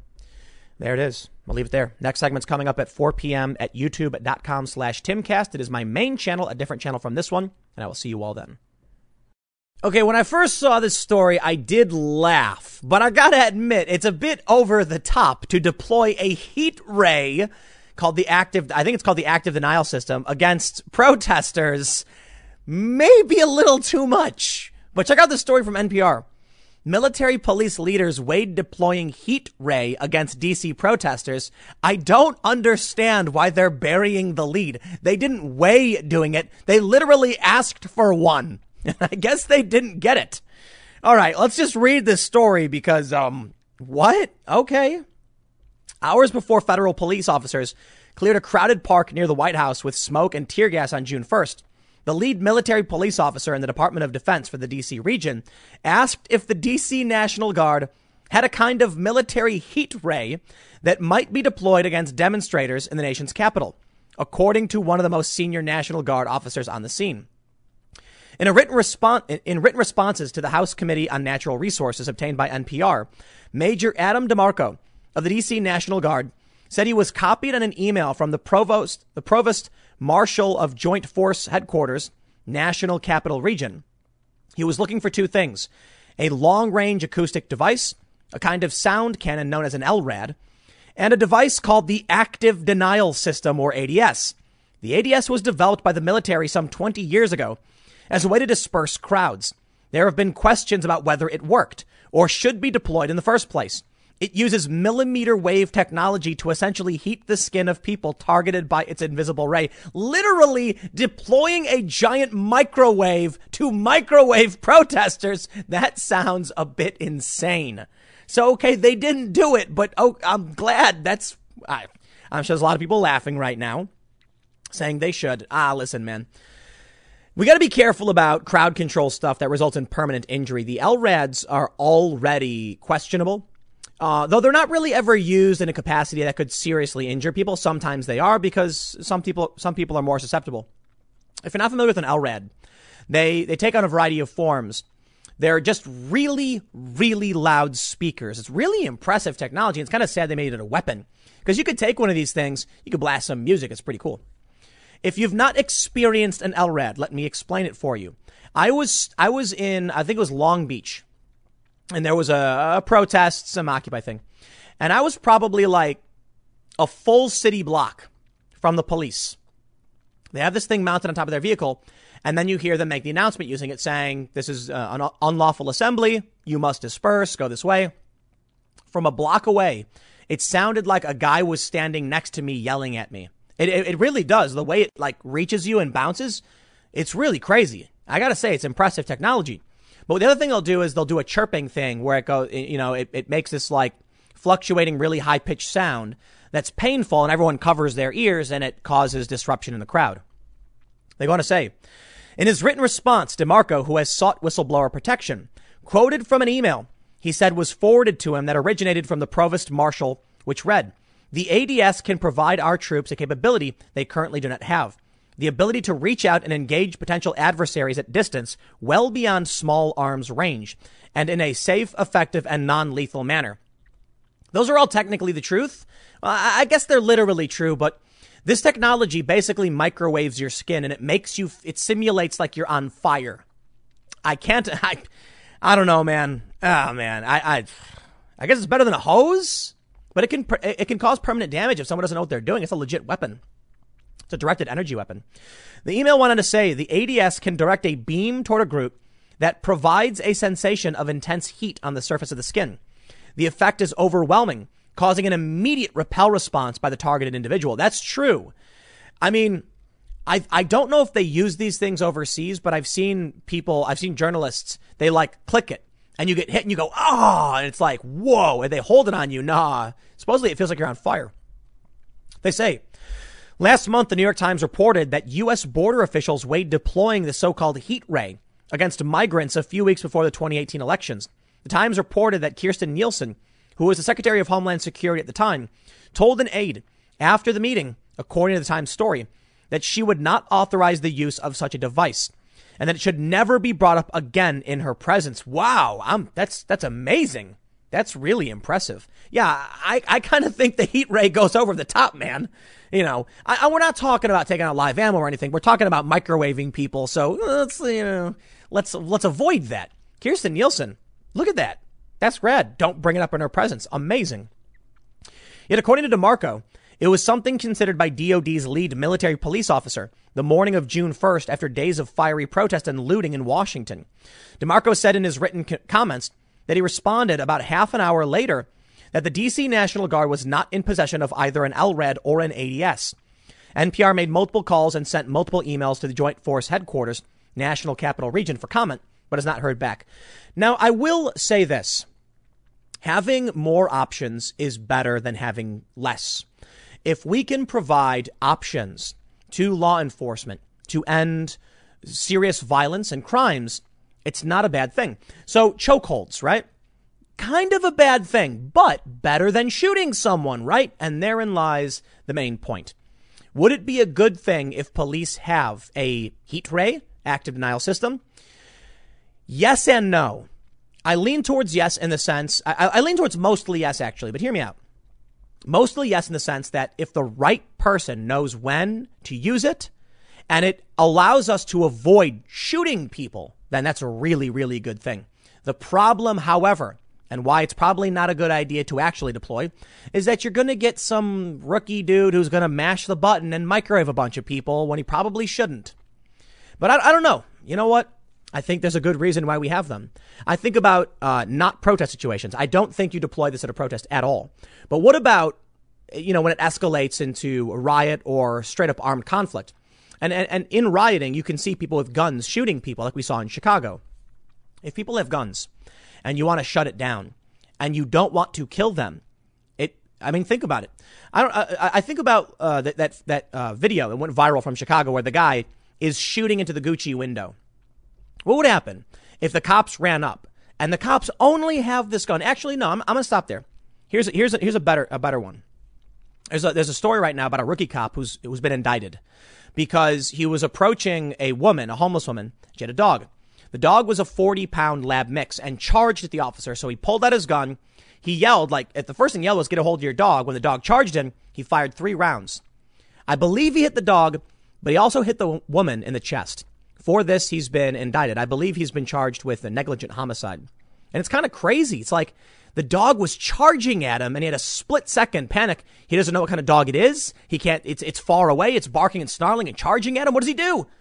And he accidentally shot this woman. He was a rookie cop. Now, I don't think anyone's going to be carrying around an ADS like on their person, but I just think about how we could have avoided that circumstance. Is there a weapon we could provide to police, an option? to, to stop a dog that would allow him to be safe without using his handgun. Maybe pepper spray, maybe not. I don't know what you expect the dude, the, the dude to do, just lay back and get, you know, mangled up by the dog. I don't know. He's being charged. So, so thinking uh, about a circumstance like that, I think about this dude in Chicago who was firing into the window uh, of the Gucci store. And what would happen if the police, you know, pulled up in a vehicle and encountered a bunch of dudes with guns? Do they want to just start shooting everybody and then have a bunch of dead people? No, that's not a good thing. But what if they had an ADS and they just pressed a button and then everyone went, ah, and they ran away? I mean, they're, they're alive. I, we don't want them to die. We just want them to stop. So this could be an effective tool. Now against protesters, nah, nah. I guess the issue is they're talking about riots. They were saying that there was widespread rioting throughout the city, in which case, maybe it did make sense. Now the immigrant thing, I think Kirstjen Nielsen nailed it. Yeah, no way. Not in that capacity. Some of these people may be coming to the border because they're asylum seekers. And of course, we, you know, we've heard they got to go to a port of entry. And maybe some of them can't or don't know. And that's why we, we detain, arrest, and, and stop them. Yeah, no, uh, I'm not a fan of microwaving people. If you have a widespread riot, I don't know, it's a, it's a more difficult question because where's the line, right? And what we hear from, uh, or uh, what, what they're actually talking about wasn't the peaceful protests in front of the, the White House. They were talking about ongoing riots. I don't know, man. It's tough, but I probably lean towards saying we shouldn't allow the police to deploy microwave cannons simply because they will find their way into the hands of regular old small town departments. They'll be abused and misused. I don't know, man. I think the sad reality of life is that there's just going to be conflict. And maybe it's better the cops don't have water cannons. They, maybe it's better they don't even use pepper spray. Maybe it's better they have something like active denial. Maybe we have to realize that if you go to a riot or some kind of conflict, you might get injured no matter what. I mean, you're choosing to enter the fray. These things happen, whether intentional or otherwise. We don't want people to be permanently maimed or injured. And so we've got to figure out better ways of crowd control. We do. Because mobs go nuts, man. We've seen it. So what should the police do? Well, in this capacity, they never actually used it. The LRAD gets used all the time. I don't think the LRAD's a big deal, although it can be weaponized to make people bleed from their ears, and that's messed up too. What's the what's the alternative though? We, we we we allow the officers no defense and no way to deal with you know mobs and mob mentality. You tell me. What do you think? I lean towards no on the heat ray thing, even recognizing options can be good for police. Maybe there are some circumstances where the departments should have them, but not for riots, not for protests. Maybe I'm wrong. I'll leave it there. I got a couple more segments coming up in a few minutes, and I will see you all shortly. Support for Black Lives Matter is collapsing. Seriously. Opposition is skyrocketing, and I can only assume it's due mostly to the riots. I think people are sick and tired of it. And you know what? I bet it has a lot to do with sports. How many people do you know that were, pro- uh, that were probably just like, I don't care, leave me out of it, don't care about your riots, I can't wait for football. And then they turned on football and they got Black Lives Matter, and they probably went, no, no, I said no, I don't want this. Now they're angry. Yeah, you know what, man? I'll tell you this. People riot for many reasons. The most consistent reason to riot is when your sports team wins or loses. So don't mess with people's sports. And that's what they did. And now people are souring. But I do think, I think the riots played the main role. Let's check out the story from the Daily Mail.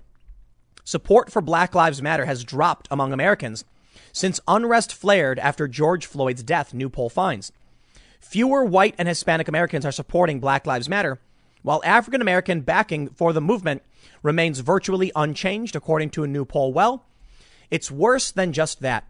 Net support for Black Lives Matter has been cut in half from where it was just before the George Floyd incident. I kid you not. Black Lives Matter. Let me say it again. Net support cut in half. Man, is it bad. They say, uh, so I'll read, I'll read this to you, but then I'll show you the actual Civiqs chart. A majority of Americans, 55%, express at least some support for the movement, which is down from 67% in June, according to Pew. The number of American adults who say they strongly support the movement has also dropped from 38% in June to 29%, nearly a 10 point drop in strong support. The previous survey was taken in the days and weeks following the May 25th police involved death of George Floyd. Pew's latest findings were taken in the aftermath of the police shooting of a 29 year old black man, uh, Jacob Blake, in Kenosha. Among African Americans, support for Black Lives Matter remains strong. In June, uh, 87% of black people said they backed the movement. The latest survey puts the figure at 86%. Notably, the poll found a drop of African American uh, African American adults who say they strongly support BLM. In June, 71% said they strongly support it, though now 62% say the same. They still overwhelmingly support it, but man, has it gone down. Pew found that it is among whites and Hispanics that backing for Black Lives Matter has wavered.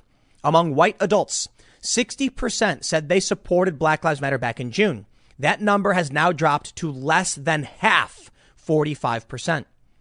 In June, 77% of Hispanic adults said they supported Black Lives Matter. The latest findings show the number has slipped to 66. So across the board, about a 10% drop off for every demographic. Among Asian Americans, they say backing for Black Lives Matter has dropped slightly from 75% to 69%. Now I got a question for my, my Asian American friends.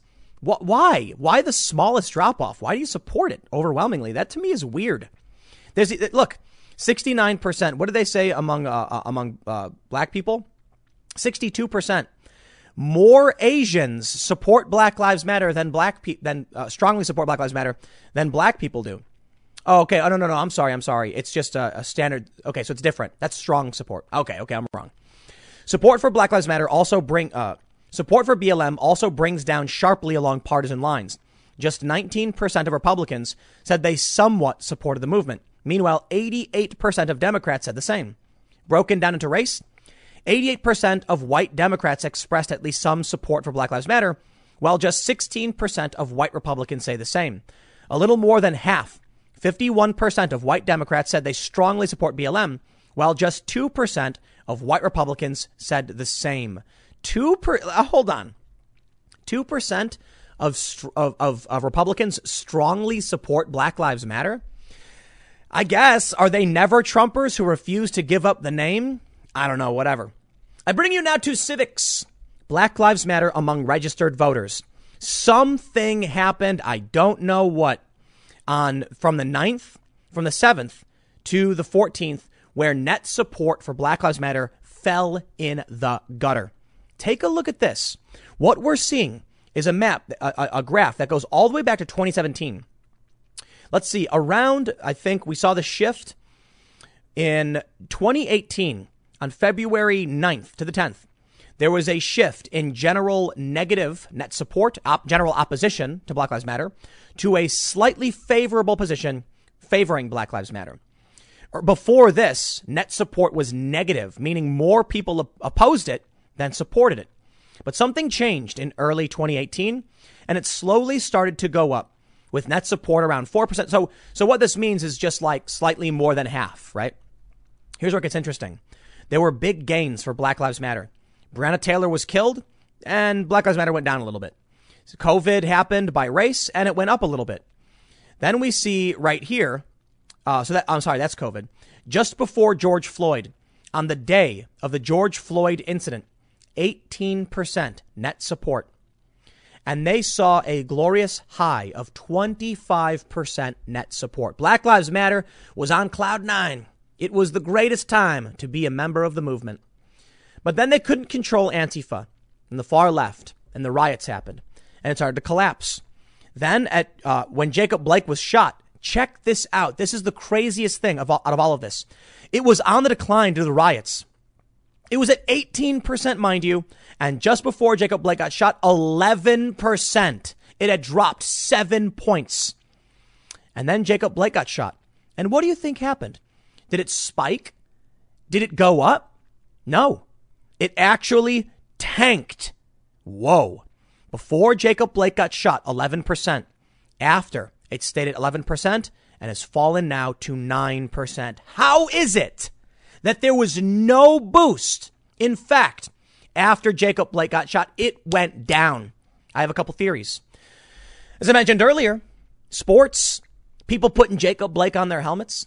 A lot of people who are just like, yo, I don't like this. I didn't care when you were putting up signs. It was fine, but now you're in my sports. Get out. So when they got pulled, they said, nah, I don't like any of this. But I got another, I got another theory. I got another theory for you. You see, when George Floyd was killed, everybody was on board. Everybody. Uh, Glenn Beck, Sean Hannity were expressing their support. But then we found out, you know, George Floyd wasn't a saint. Mm, the riots happened. People kind of got upset. Well, you'd think after watching another police shooting like at Jacob Blake, there should be a spike again. Yeah, but then we quickly learned, literally like a day later, that he was being arrested for a felony, you know, assaulting a woman. He had assaulted a woman and then he had gone back to her home and she called 911. The police came to stop this man who was wanted on a felony warrant, and he fought with them. And he had a knife. He says he had a knife. I don't know if he grabbed it at what point. They yelled, grab the knife at him, according to a witness. And they shot him several times. You see, regular people saw that story.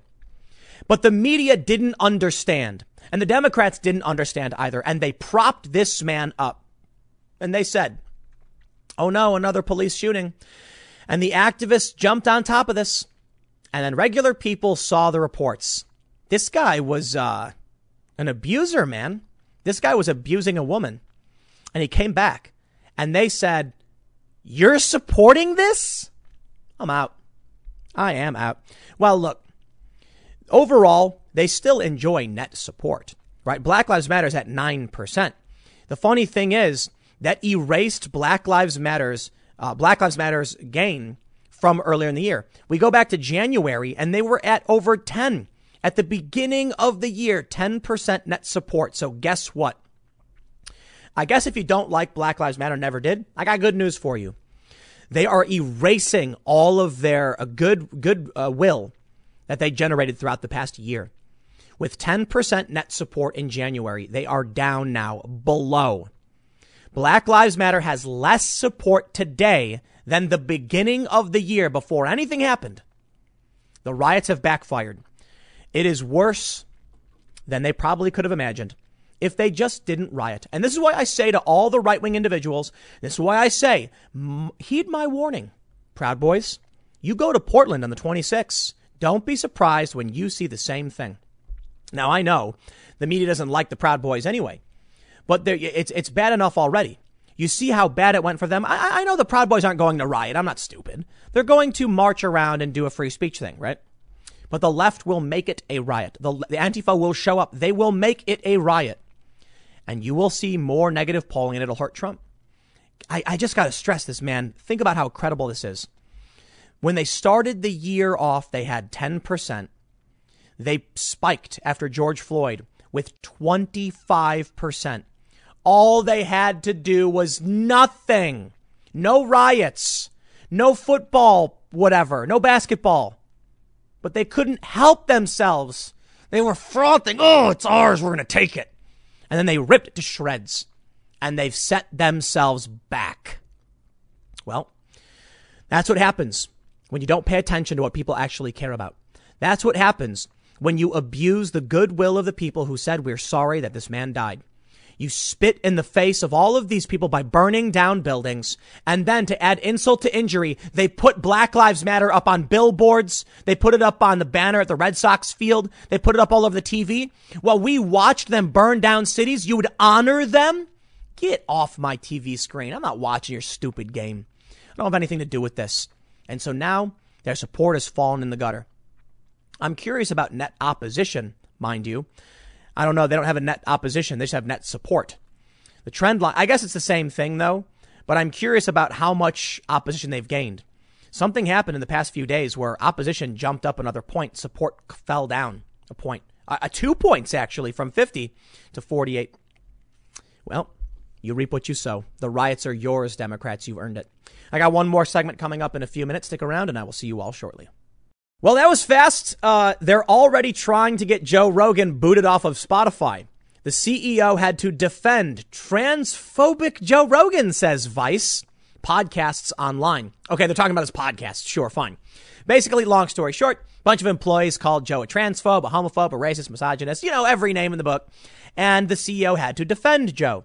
There's been a lot of concern about several episodes that have been removed from Spotify or I shouldn't say removed, that were never put up from the Joe Rogan, Joe Rogan experience.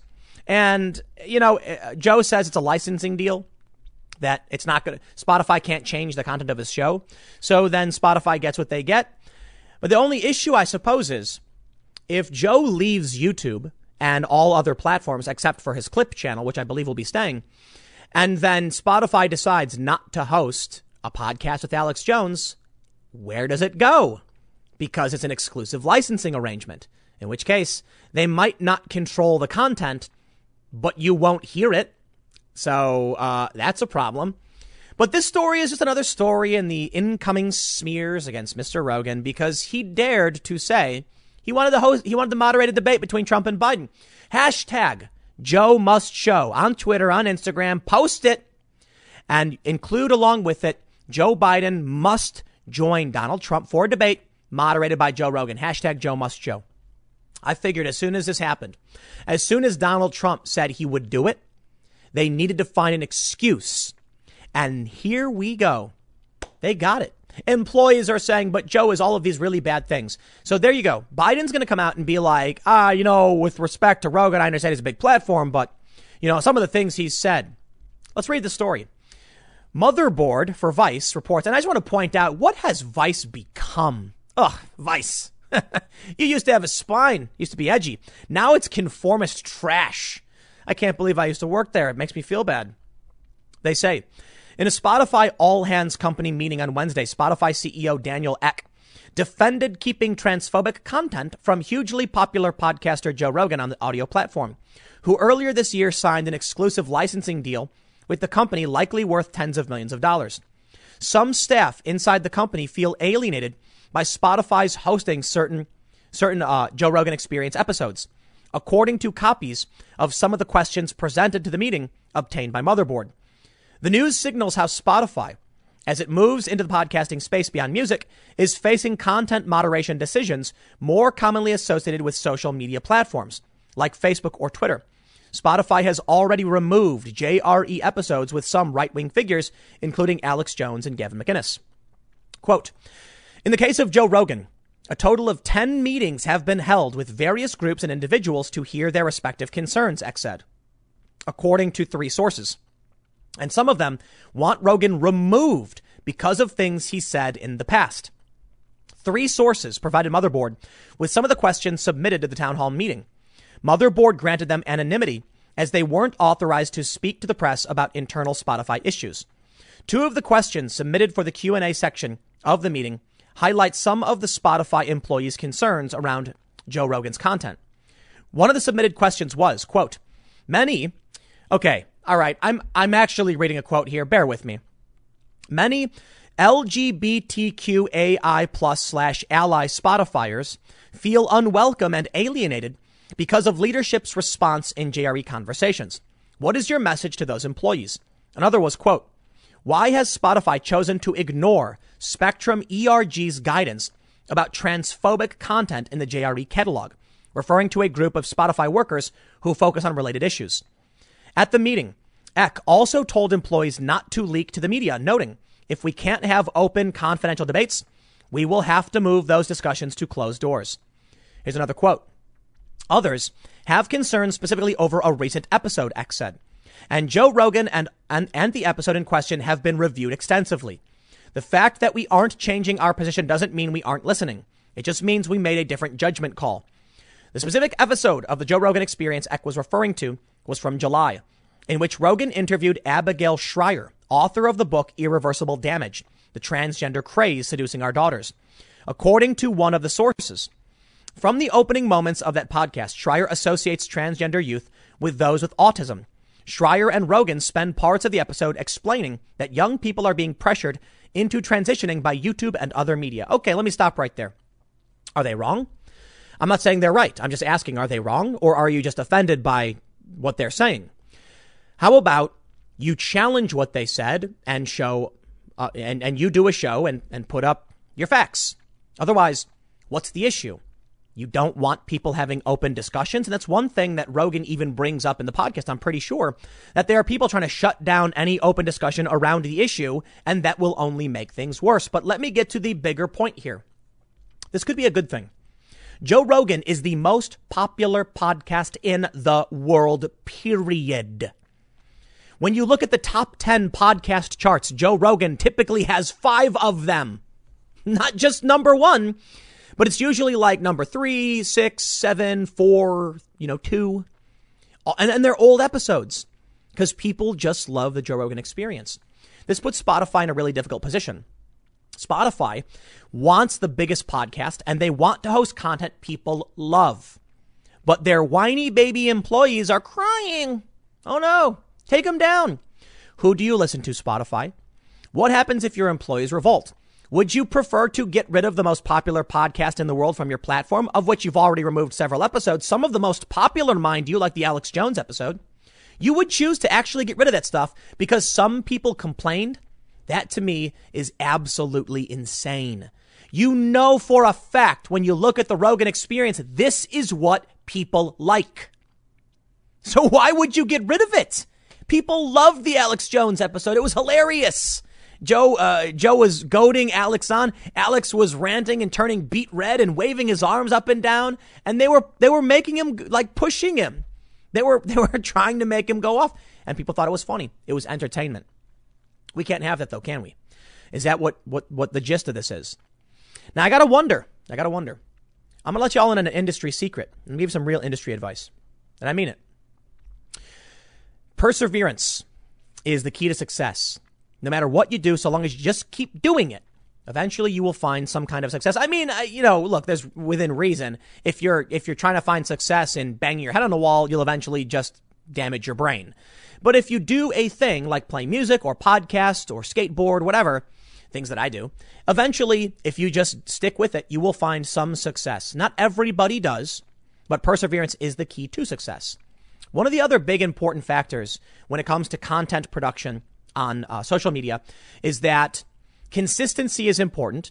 And uh, look, it, it's really just about doing more than others. So why I'm bringing this up is I, I'm curious as to see how this all plays out with Spotify and Joe. If they're removing some of his episodes already, and it's a licensing deal where the clips will be exclusively on Spotify, why, why should I assume there's a guarantee they will put up every episode Joe does? I mean, think about it. If they removed a bunch of episodes, what happens if Joe has Alex Jones on again? Spotify says, we won't air that. And then there's no episode of the JRE, you know, the Joe Rogan experience. And if people can't get this, there's a break in the consistency. I also have to, uh, uh, to mention the number one position on iTunes is a guarantee that you're getting access to iPhone users. This is something that has greatly benefited Joe and many other top podcasts like the New York Times. Now, of course, you have to have a good podcast in order to work. So what I see happening is probably 90 plus percent uh, of, of, you know, why the Joe Rogan experience succeeds is Joe Rogan, plain and simple. But he does receive a big bump by being number one. Because he's number one, when you open the iTunes app, you see Joe Rogan. And if you don't know anything about podcasts, you might click it. Now Joe's got a new fan. This gives him access to all of the Apple users. Of course, Joe's got word of mouth. He's been doing it for a decade. So his perseverance, his consistency, and now being on the top have created this position where he is the big, you know, the biggest podcast in the world. The reason I bring that up is by moving off of iTunes, he's going to lose that key advertising position, which is really valuable. Of course, people will still listen to the JRE experience and probably almost everybody will. But he's going to lose some advantage there, and someone else might start t- moving up in those positions, and this could cause potential displacement. There's also the fact that with episodes being removed, Joe may lose his consistency. So he'll lose the top spot. He'll lose potential consistency. I don't know if any of that, I don't, I don't know if that will actually happen. I mean, if Spotify ends up taking over because of Joe, that's the bet they're making, then it's going to greatly benefit everybody on Spotify today. Apple has the dominant position in podcasts. It's true. When I look at my stats in the podcast, it is dominated by, by iTunes. Spotify is in second place. With Joe moving over, it could actually push Spotify up to the number one position because all his fans are going to move over as well. In which case, who has more power, Joe or, or iTunes? I don't really know. My bigger concern is in all of this is they're going to try and find reasons to remove Rogan from from the podcast or to hurt him in some way. I'm sure Joe's smart enough to have a contract, you know, uh, a strong contract, so I don't think he has much to worry about. And uh, that being said, I mean, he got a fat paycheck from this deal. I'm sure the worst case scenario for Joe is that he's rich for the rest of his life, and so are his kids. So, what really does he have to complain about? But I guess for the rest of us, there's a fear. These people are already trying to take Joe Rogan down. They're already trying to get him removed. They're calling him all the names in the books. I'm not surprised by it especially with this attempt to debate or to host a debate. Can they allow it? This may be a really good thing for us. This may be one of the most important things, and Joe, what Joe Rogan has done may have may have uh, saved, say uh, uh, the anti like it may have ended the far left. Now, now, now, hear me out. Let me just put it this way: Spotify is looking at one of the most difficult decisions they have to make the SJWs or the most popular podcast in the world. They took a major bet, a major risk, dumping tons of money in Joe. They can't get rid of him. It's the most popular show in the world. But the SJWs are coming knocking, and they want him gone. Who will win? I don't believe the SJWs can win this fight because at a certain point, look, money walks. I, yeah, and B, I'm sorry, money talks and BS walks. So they're going to have to say, sorry, goodbye, we're keeping it. And then the tide changes and everyone sees what Joe did may be the final nail in the coffin. I don't know for sure. We'll see who wins this one. In the end, it could just be a blip and some episodes get pulled and everything stays the same. I have no idea. But I think it's significant. We'll see who wins this fight. Next segment's coming up tomorrow at 10 a.m. on this channel. Thanks for hanging out, and I will see you all next time.